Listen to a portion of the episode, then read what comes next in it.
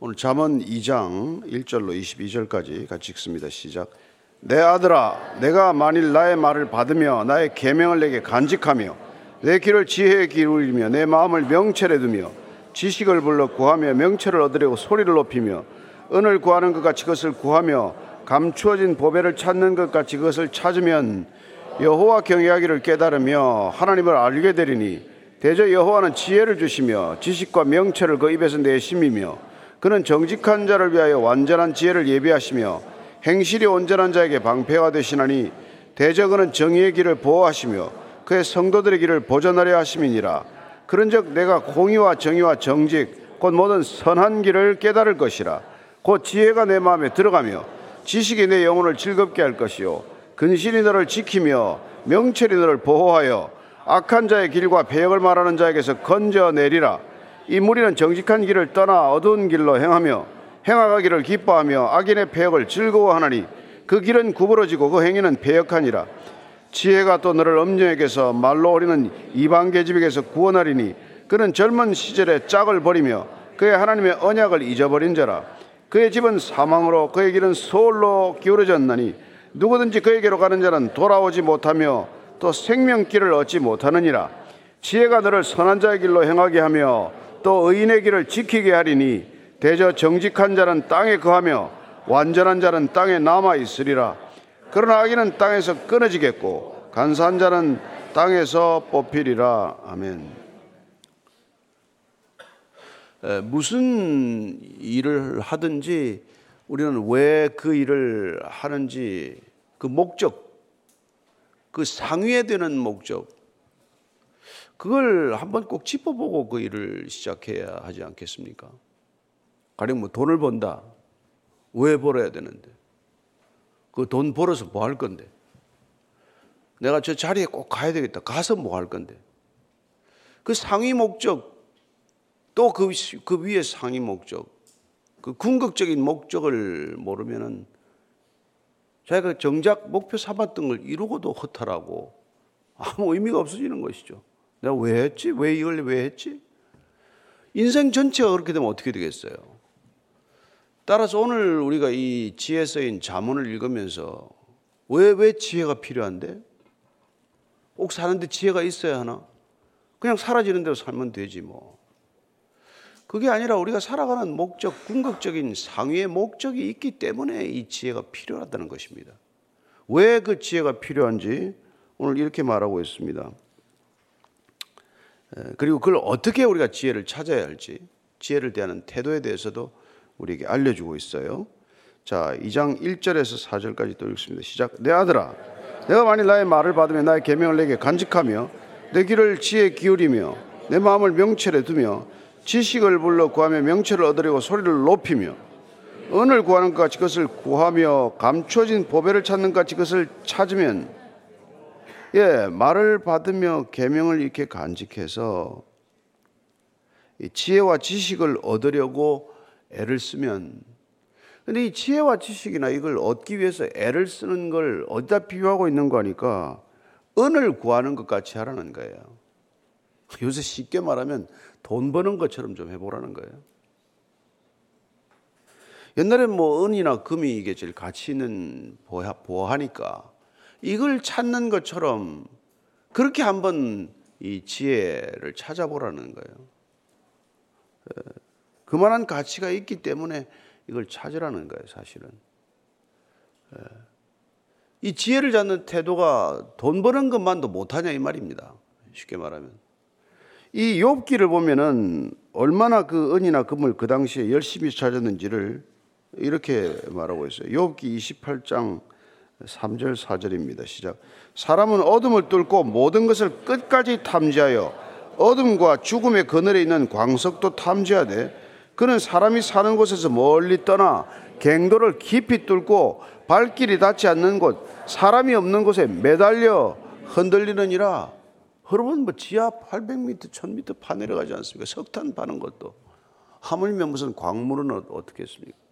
그거 좀 파겠다고 목숨을 걸고 그걸 파는데 그런 태도로 우리가 하나님을 갈망하고 하나님의 지혜를 갈망하면 예. 그러면 얻지 않겠냐 이 말이에요. 아니 그런 태도로 얻어야 되지 않겠냐는 것입니다. 가치를 아는 사람만이 그렇게 하겠죠. 그게 뭐가 소중한데 그러면 뭐 없수 여기겠지만 그래 정말로 그게 필요하다. 그게 가장 소중하다. 그걸 알면 그렇게 하지 않을 거라는 것입니다. 따라서 우리가 이 성경을 대하는 태도, 하나님을 대하는 태도가 이미 결정이 돼요. 예배 드리는 태도, 성경을 대하는 태도, 그 태도가 뭐, 뭐 돈 좀 버는 태도만도 못하다든지, 하나님을 만나겠다고 아침마다 나오는 태도가 무슨 뭐, 뭐 조금 내보다 지위가 높은 사람 만나는 것만도 못하다고 여긴다면 그러면 뭐 어, 거기서 결정이 되는 것이죠. 여러분 모든 약속은 우리는 성경적인 관점에서 보면 하나님과의 약속입니다. 그렇지 않아요? 시간 약속 하나라도 예배가 아홉 다섯 시 여섯 시 반에 시작합니다. 그러면 그건 저와 여러분의 약속이 아니라 하나님과의 약속이란 말이에요. 그 약속을 어떻게 여기느냐? 이게 여러분들 하나님 안 믿는 사람들도 배울 점이 많아요. 시간 약속 절대로 그냥 뭐 죽을 목숨을 걸고 지킨 사람들이 많습니다. 여러분 세상 살아보십시오. 옛날에 군사 정권 때는 그 청와대 들어오라는 약속 어겼다가 기업 전체가 날아가 버렸어요. 또 불가항력적인 사유로 못 왔는데 약속이 그렇게 소중하단 말이에요. 근데 그런 태도가 우리 과연 그런 게 있냐 이겁니다. 하나님과의 그렇게 관계, 말씀을 대하는 추구하는 태도. 뭘 하나 알기 위해서 그렇게 유튜브를 많이 뒤지고 책을 많이 참고서를 보고 뭘 하나 보면서 그렇게 보면서 정말 성경을 좀 알겠다고 여러분들이 성경을 알기 위한 참고서 하나 있습니까? 성경 사전이 있습니까? 성경 주석서 하나 있습니까? 네.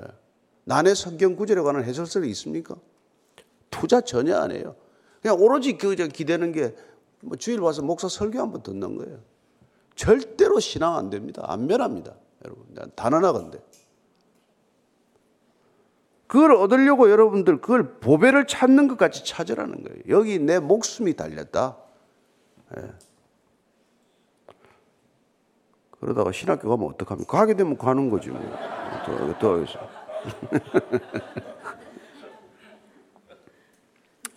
5절부터 8절까지입니다. 시작. 여호와 경외하기를 깨달으며 하나님을 알게 되리니 대저 여호와는 지혜를 주시며 지식과 명철을 그 입에서 내심이며 그는 정직한 자를 위하여 완전한 지혜를 예배하시며 행실이 온전한 에게 방패가 되시나니 대저 그는 정의의 길을 보하시며 그의 성도들의 길을 보전하려 하심이라 아 그렇게 간절하게 정말 보, 금은 보화를 찾듯이 그렇게 간절히 찾았더니 여호와 경외하기를 깨닫게 되대. 하나님이 경외할 분이시구나. 하나님이 그저 내가 원하는 것 좀 들어주고 하는 그런 분이 아니란 말이에요. 그런 걸 넘어서는 분이구나. 하나님을 알게 되리니 하나님을 경외하게 되고 하나님을 알게 되는 것 이게 지혜로운 사람의 목적이란 말이에요. 지혜의 목적이에요. 성경에 목, 있는 목적이에요. 예. 하나님이 누군지 알게 되는 것보다 여러분 이 땅에 더 큰 위대한 일이 어디 있어요? 하나님을 경외하는 것을 배우면 여러분 그보다도 더 위대한 일이 어디 있어요? 그걸 그걸 위해서 우리가 이 지혜가 필요하고 지혜서인 이 자문도 필요하고 어, 전체 지혜 보고라고 할 수 있는 성경이 필요한 거란 말이죠. 그렇게 되면 이게 바로 이게 지혜의 첫 번째 유익이 왜 왜 지혜가 필요합니까? 그래야 그게 예, 하나님을 알게 된다. 하나님과의 관계가 정립이 된다. 바른 관계에 들어간다. 얘기를 하고 있죠. 예. 그래서 그는 하나님은 그러면 알고 보니까 무슨 하나님이냐? 그분이 또 정직한 자를 위하여 완전한 지혜를 예비하고 계신다. 마음이 올바른 사람을 위해서는 온전한 지혜를 예비하고 계시고 행실이 바른 사람에게는 방패가 되신다. 보호가 되신다. 보호를 해주신다. 지켜주신다. 예. 그리고 그는 성도들의 길을 보존해 준다. 우리의 앞길을 지켜주신다. 예. 또한 그렇다면은 그런 길을 보존하기 해주시면 어떤 일이 일어납니까? 우리는 어떤 길로 가야 되는지가 점점 분명해지는 것이죠. 아, 이게 지혜로운 사람들은 점점 하나님을 알게 되고 하나님을 경외하기를 깨닫더니 그는 어떤 길을 가야 할지를 알게 되는 거예요. 인생은 길 아닙니까? 그죠? 어, 인생은 어, 긴 끝이 잘 안 보이는 길 아닙니까? 그 길을 걷게 된다는 거예요. 이렇게 우리가 왜 이런 목적을 가져야 되는지를 이게 이게 분명하면 성경을 읽는 게 힘들잖아요. 아니 성경을 펼치는 게 이게 기다려지는 시간이죠. 그래서 성경 말씀이 꿀송이보다 달다 이렇게 말하지 않습니까? 송이꿀보다 달다, 달다 그러나요? 꿀송이가 맞나? 송이꿀이 맞나? 그래서 상위 목적 오늘 이걸 기억을 하셔야 돼요. 어제 제가 잠깐 이거, 이거 뭐 이렇게 신문을 보다 보니까 하리 부다 마가르 뭐 이런 사람의 얘기가 소개가 됐어요. 마가르라는 사람이 부르카 용병 네팔 충신의 용병인데 영국군에 들어갔다가 아프가니스탄 전쟁에서 두 다리를 잃었어요. 무릎 위까지 두 다리가 절단된 거죠. 지뢰를 밟은 거죠 아마. 이게 2010년에 그런 일이 일어났었는데 이 사람 꿈이 평생에 에베레스트 하면 올라가는 건데 다리를 잃게 됐잖아요. 근데 13년 만에 그 꿈을 이룬 거예요. 예. 지난 5월인가 이 등정에 성공했어요.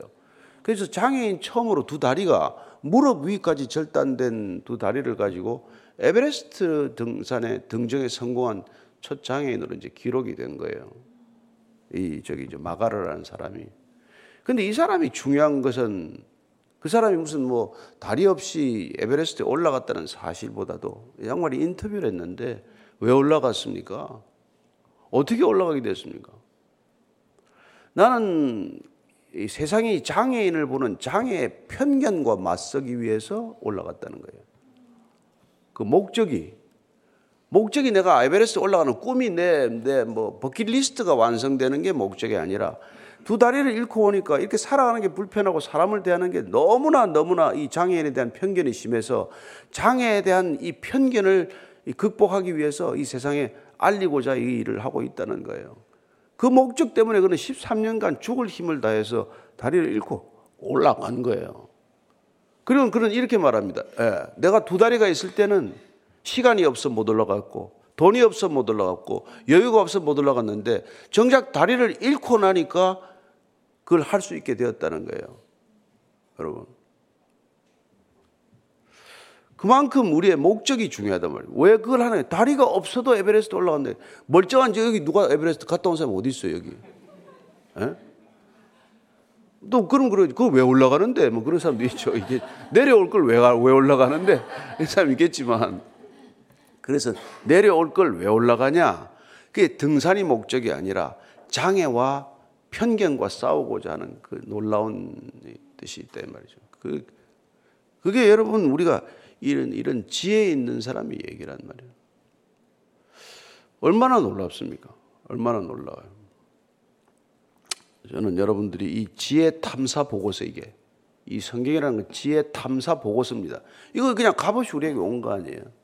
이 세상 온 세상의 지혜보다도 뛰어난 지혜, 땅의 지혜가 아니라 하늘의 지혜 보고서가 우리 손에 고스란히 온 거 아니에요. 이걸 펼치는 시간, 이걸 펼치기 위해서 여러분들이 투자하는 거, 이거 조금도 아까운 일이 아니란 말이에요. 아마 인생의 가장 큰 투자일 거예요. 링컨 대통령이 뭐 5불 들여서 성경 산 게 인생의 가장 큰 투자라고 얘기를 했다고 그러지만 누구에게나 마찬가지예요. 성경에 대한 투자. 예. 그만큼 지혜로워지는 일이 없기 때문에 그렇다는 거죠. 예. 그래서 그는 그 이게 참 마가르라는 사람이 마지막에 이런 얘기를 했어요. 그는 아, 뭐라 그랬더라?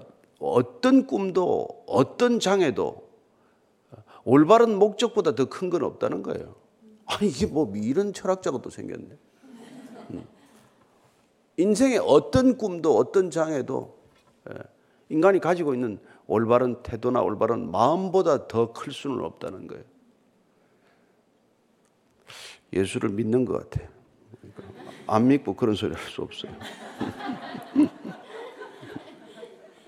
9절, 10절, 11절입니다. 시작.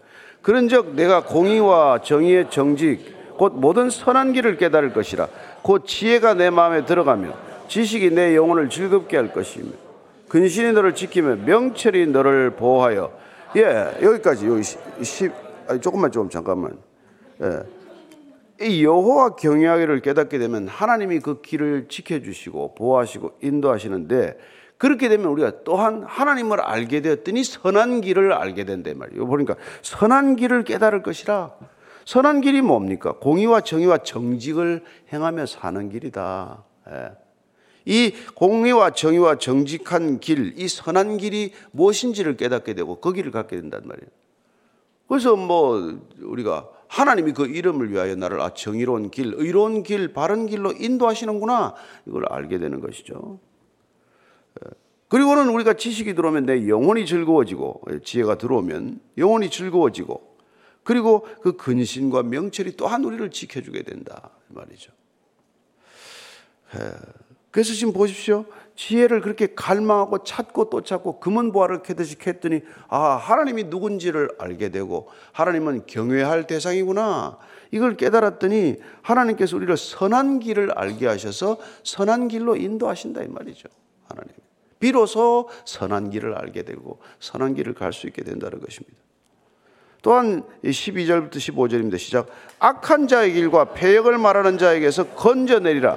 이 무리는 정직한 길을 떠나 어두운 길로 행하며 행악하기를 기뻐하며 악인의 폐역을 즐거워하느니 그 길은 구부러지고 그 행위는 폐역하니라. 선한 길을 깨닫게 하기 때문에 악한 자의 길에서 자연스럽게 우리는 벗어나게 되는 것이죠. 그 길로 갈래야 갈 수도 없어요. 안 가게 되는 것이죠. 그리고 악한 자들의 무리를 두려워하지도 않아요. 그게 다윗이 골리앗을 맞선 이유란 말이죠. 골리앗이 작아서가 아니라 골리앗보다도 더 큰 하나님이 곁에 계시다는 걸 믿었기 때문에 그는 악한 자를 두려워하지 않고 예, 맞서는 사람이 된 것이죠. 그렇죠? 정말 3일상 17장 37절 예, 한번 읽어볼까요? 아, 참 사무엘상 이거 어디 갔어요? 그냥 갑시다 그냥. 다음 찾아보시고 골리앗과 싸우는 거예요. 사무엘상 17장이죠. 그렇게 막 두려워하지 않는 거. 너 왜 하나님의 군대를 모여가나? 살아계신 하나님 모여가냐? 옆에 하나님이 있기 때문에 그래요. 옆에 하나님이 없으면 그런 말 못합니다. 내가 말이야 사자와 곰도 그 다 쳐 죽였는데 내가 이 인간보다 못한 이놈을 갖다 내가 그냥 두겠냐고 말이지.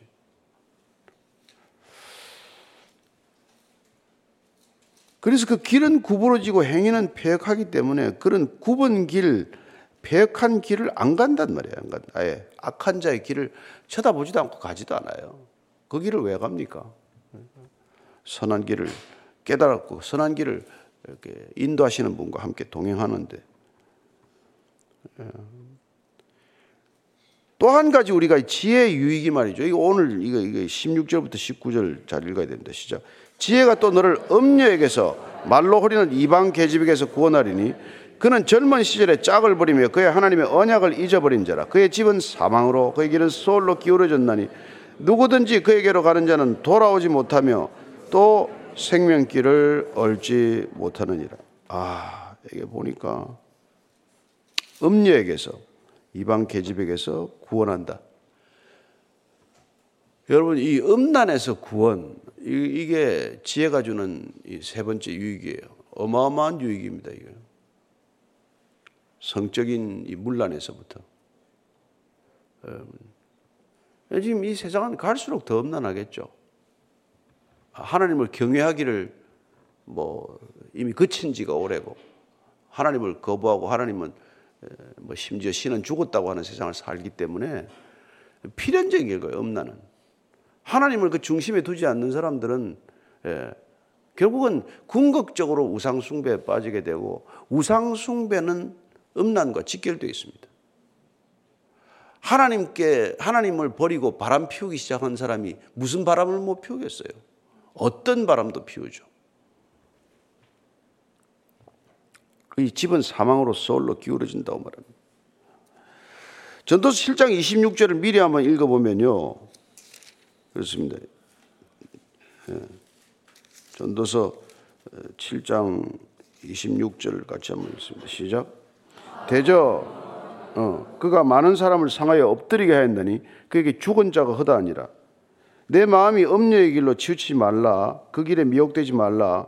그가 많은 사람을 상하여 엎드러지게 하고 죽은 자가 허다하답니다. 음란에 빠져서 죽은 사람이 수도 없다는 거예요. 그 길로 가지 말라고 말합니다. 그리고 결혼을 잘 지키라는 거. 젊은 시절에 짝을 버리지 말라. 하나님은 언약을 잊어버렸기 때문에 짝을 버린다는 거예요. 음란으로 가는 자는 다시 돌아오지 못하고 생명길을 얻지 못한다고 말합니다. 여러분, 그게 얼마나 안타깝습니까?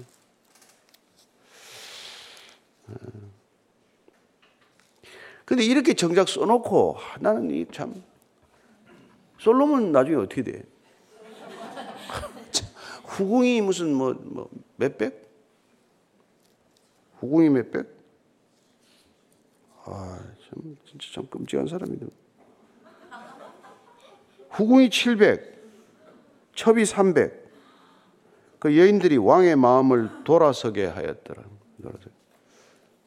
그래서 여러분 이런 좋은 글을 쓰고도 이 좋은 글이 곧 솔로몬은 아니란 말이에요. 솔로몬의 말은 우리가 들을 가치가 있는 말이죠. 좋은 말이에요. 그래서 예수님께서 마태복음 우리 23장 3절은 그의 말은 듣되 그의 행위는 본받지 말아라 이렇게 얘기하는. 그래서 여러분들이 성경을 읽되 뭐 성경을 전해주는 사람을 바라볼 필요는 없단 말이에요. 그 사람 무슨 말을 하고 무슨 말을 전하든 알고 보면 그 사람 또 실수할 수 있는 사람이고 또 우리를 실망케 하는 사람이 있으니까 그렇게 실망하면 사람 보고 따라가다 그 말, 그 사람이 실족하면 그 사람이 전한 말도 버리게 된단 말이에요. 그래서 우리는 성경을 펴는 것이고 성경을 우선하는 것이죠. 자, 20절부터 22절까지 시작. 지혜가 너를 선한 자의 길로 행하게 하며 또 의인의 길을 지키게 하리니 대저 정직한 자는 땅에 거하며 완전한 자는 땅에 남아 있으리라. 그러나 악인은 땅에서 끊어지겠고 간사한 자는 땅에서 뽑히리라. 지혜가 선한 자의 길로 의인의 길로 갈수 있도록 지켜준다고 말합니다. 얼마나 우리가 이 지혜가 우리에게 든든한 후원자입니까? 어, 우리가 선한 길 우리 힘으로 못 가잖아요. 의로운 길 가고 싶어도 못 가지 않습니까? 이 지혜가 우리를 지켜주신다는 것입니다. 그리고 정직한 자는 땅에 거하며 완전한 자는 땅에 남아 있으리라. 이 구약 시대 때 땅이 이게 전부 아니에요. 땅 중심의 사회 아닙니까? 그러니까 남은 자들이 어, 땅에 누가 남냐? 의한 의로운 길 가는 사람, 선한 길을 가는 사람이 남는다. 그러나 악인은 땅에서 끊어지겠고 간사한 자는 땅에서 뽑히리라. 요새 뭐 이거 읽어주면 젊은 애들이겠지. 뭐 악인들이 땅은 다 가지고 있더만. 예. 간사한 자는 땅에 다 투자하더만. 뭐 그러시냐고 그럴지 모르겠지만 예, 우리는 그게 그 땅 가지고 가는 사람 봤습니까? 아무도 못 가져가요. 땅 뭐 가지고 있으면 아무도 못 가져갑니다. 시편 37편 10절 11절입니다. 시작. 잠시 후에는 악인이 없어지리니 내가 그것을 자세히 살필지라도 없으리로다. 그러나 온유한 자들은 땅을 차지하며 풍성한 화평으로 즐거워하리로다. 악인은 아, 조금 있다 보니까 그냥 뭐 없어지고 말한 흔적도 없어지고 마는 거예요. 아이고, 우리보다 오래 살던데요. 어, 여러분, 우리는 이미 그 시간 계산법, 이미 그 소유의 계산법에서 벗어난 사람이에요. 여러분들 이 땅에 딱한평 없어졌습니다. 여러분들은 새 예루살렘, 새 하늘, 새 땅에 살 사람들이에요. 그 땅이 이미 주어져 있는 사람들입니다. 주님께서 말씀하십니다. 너희들 거할 집이 많다. 너희들 내가 있는 곳에 거할 곳이 많다. 이리 말씀하지 않았습니까? 그 영원한 땅, 영원한 하늘, 영원한 그분의 거처를 마련한 사람이 이 나그네 땅, 나그네 집에서 뭐 그렇게 목숨을 걸고 살겠어요. 잠시 몸 좀 눕혔다가 눈 뜨면 또 갈 텐데. 예, 그렇게 살아가는 거예요. 시편 예, 이 말씀을 잘 한번 보시고 92편 6절 7절 말씀 한번 더 읽어볼게요. 시작. 어리석은 자도 알지 못하며 무지한 자도 이를 깨닫지 못하나이다. 악인들은 풀같이 자라고 악을 행하는 자들은 다 흥황할지라도 영원히 멸망하리라. 아 보니까 막 풀처럼 자라고 말이에요. 아무리 뽑아도 또 자라고 또 자라고 뭐 잡초가 얼마나 생명이 갑니까? 그렇게 왕성하게 자라고 흥왕할지라도 그러나 영원히 멸망할지로다. 영원히 멸망할지로다. 영원의 갈림길에서 멸망 그 판결이 나고 마는 것이죠.